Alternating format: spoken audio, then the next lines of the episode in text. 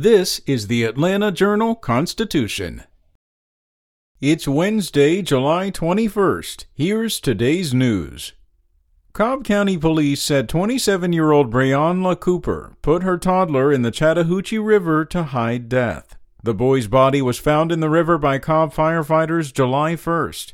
Authorities said the boy's body was discovered during a training exercise on the river near the Paces Mill boat ramp off Cobb Parkway.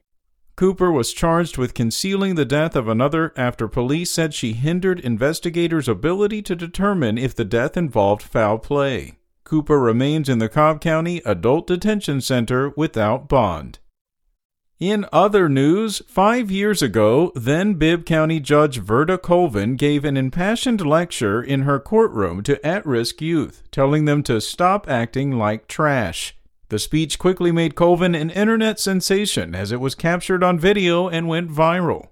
On Tuesday, Governor Brian Kemp appointed Colvin to fill a vacancy on Georgia's highest court. She will replace Harold Melton, who recently resigned from the state Supreme Court to enter private practice.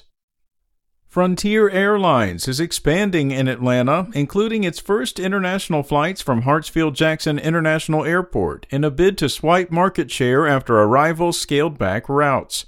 The ultra low cost carrier is adding six routes in early September to Baltimore, Chicago, Detroit, Houston, New Orleans, and St. Louis.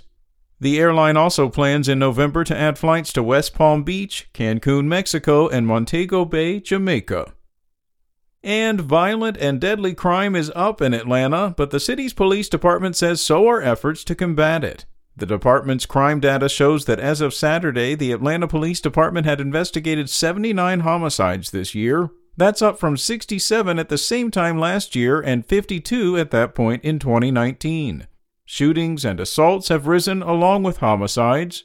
The police department says it has made arrests in 54 of the 79 homicides reported through Saturday. At the same time in 2020, police had made 36 arrests in 67 cases. That's all for today. Check back each weekday morning for more from the Atlanta Journal Constitution or go to ajc.com. Have a great day.